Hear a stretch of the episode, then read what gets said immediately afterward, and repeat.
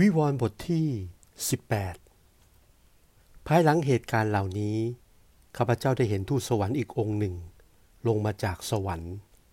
ถืออาชญาสิทธิ์อันใหญ่ยิ่งและรัศมีของท่านได้กระทำแผ่นดินโลกให้สว่างไปท่านได้ร้องประกาศด้วยเสียงอันดังว่าเมืองบาบิโลนใหญ่นั้นล่มจมเสียแล้วล่มจมเสียแล้วและเป็นที่อาศัยแห่งผีปีศาจและเป็นที่คุมขังแห่งผีโสโครกทุกอย่างและเป็นกรงแห่งนกทุกอย่างที่ไม่สะอาดและที่น่าเกลียดด้วยว่าประเทศทั้งปวง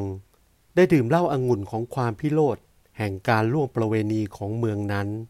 จึงล่มจมลงและบรรดากษัตริย์ที่แผ่นดินโลกได้กระทำผิดประเวณีกับเมืองนั้นและพ่อค้าทั้งหลายแห่งแผ่นดินโลก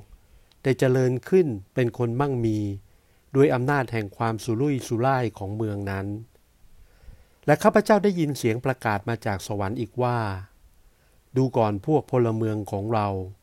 จงออกมาจากเมืองนั้นเถิดเพื่อท่านทั้งหลายจะไม่ได้มีส่วนในการบาปของเมืองนั้นและเพื่อท่านจะไม่ต้องรับพยันตรายที่จะมีแก่พลเมืองนั้นโดยว่าความบาปของเมืองนั้นกองสูงขึ้นจรดสวรรค์และพระเจ้าได้ทรงจำการทุจริตแห่งเมืองนั้นเมืองนั้นได้ให้ผลอย่างไรจงให้แก่เมืองนั้นอย่างนั้นและจงให้เป็นทวีคูณตามกิจการของเมืองนั้น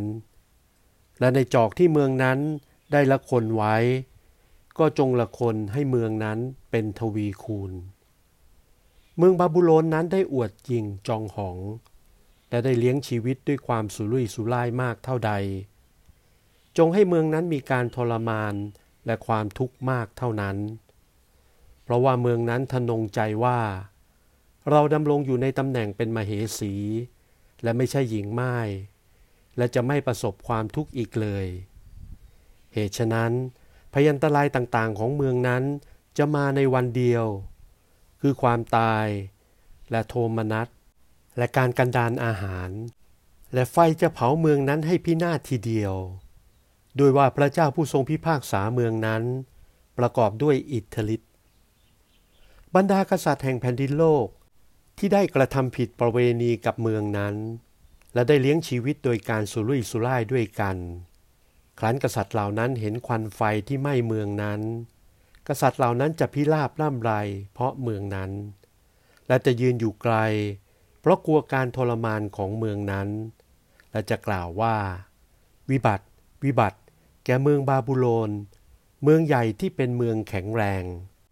ด้วยว่าเจ้าได้รับโทษพิพากษาให้พินาศไปในชั่วโมงเดียวบรรดาพ่อค้าแห่งแผ่นดินโลกจะพิราบคร่ำครวญเพราะเมืองนั้นด้วยไม่มีใครจะซื้อสินค้าของเขาต่อไปอีก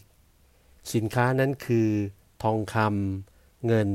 เพชรพลอยต่างๆแก้วมุกดาผ้าป่านเนื้อละเอียดผ้าสีม่วงผ้าไหมผ้าสีแดงเข้มไม้หอมภาชนะต่างๆที่ทำด้วยงาภาชนะต่างๆที่ทำด้วยไม้มีราคามากภาชนะทองเหลืองภาชนะเหล็กและภาชนะศิลาลายและอบเชยเครื่องเทศเครื่องหอมกำยานเหล้าองุ่นน้ำมันแป้งละเอียดข้าวสาลีโคแกะม้ารถและร่างกายและชีวิตของคนและผลแห่งการซึ่งจิตของเจ้ากระหายใคร่ได้นั้นก็ล่วงพ้นไปจากเจ้าแล้วและสิ่งสารพัดที่มีรสอันวิเศษยิ่งและฟุ่มเฟือยก็พินาศไปจากเจ้าแล้วและเจ้าจะไม่ได้พบอีกเลยบรรดาพ่อค้าที่ได้ขายสิ่งของเหล่านั้นที่ได้เป็นคนมั่งมีเพราะเหตุเมืองบาบิโลนนั้นจะยืนอยู่แต่ไกลเพราะกลัวการทรมานของเมืองนั้นและจะพิราบร่ำไรร้องว่าวิบัติวิบัติแก่เมืองใหญ่นั้นที่ได้นุ่งห่มผ้าป่านเนื้อละเอียดและผ้าสีม่วงและผ้าสีแดงเข้มและได้ประดับกายด้วยทองคำเพชรพลอยต่างๆและแก้วมุกดาเพราะว่าในชั่วโมงเดียวทรัพย์สมบัติมากเช่นนั้นก็พินาศสูญไปนายเรือทุกคนและบรรดาคนที่โดยสารและพวกลูกเรือและคนทั้งหลายที่มีอาชีพทางทะเล ได้อยู่แต่ไกลและเมื่อคนเหล่านั้นได้เห็นควันไฟที่ไหม้เมืองนั้นก็ร้องว่าเมืองใดเล่าจะเป็นเหมือนเมืองใหญ่นี้และเขาก็หยิบเอาดินฝุ่นใส่ที่ศีรษะของเขาและพิราบคร่ำครวญว่าวิบัติวิบัติแก่เมืองใหญ่นี้อันกระทำให้คนทั้งปวงที่นั่นที่มีกำปั่นเดินทางทะเลได้เป็นคนมั่งมีด้วยทรัพย์สมบัติบริบูรณ์เพราะในชั่วโมงเดียวเมืองนั้นก็เป็นที่ล้างเปล่าแน่เมืองสวรรค์และพวกสิทธชนและอัครสาวก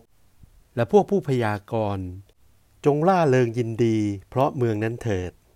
เพราะพระเจ้าได้ทรงลงโทษแก้แค้นเมืองนั้นแทนท่านทั้งหลายแล้วและทูตสวรรค์องค์หนึ่งที่มีฤทธิ์มากได้ยกหินก้อนหนึ่งดุจหินโม่ใหญ่ทุ่มลงในทะเลแล้วว่าเมืองบาบิโลนเมืองใหญ่นั้นจะล่มจมลงอย่างนี้แหละ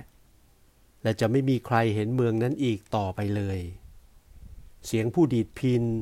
และนักเล่นมโหรีและนักเป่าขลุ่ยและนักเป่าแตรจะไม่มีใครได้ยินในเจ้าสืบไปและจะไม่มีคนที่เป็นช่างแห่งวิชาช่างใดๆอีกต่อไป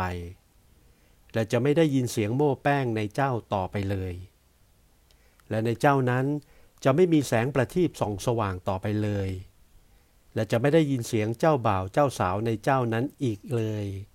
เพราะว่าบรรดาพ่อค้าของเจ้าได้เป็นเจ้าแห่งแผ่นดินโลกแล้วและเพราะการเล่ห์กลมารยาของเจ้านั้นได้ล่อลวงบรรดาประเทศให้ลุ่มหลงในเมืองนั้นเขาได้พบโลหิตของพวกผู้พยากรณ์และพวกสิทธชนและโลหิตของคนทั้งปวงที่ถูกฆ่าเสียที่แผ่นดินโลก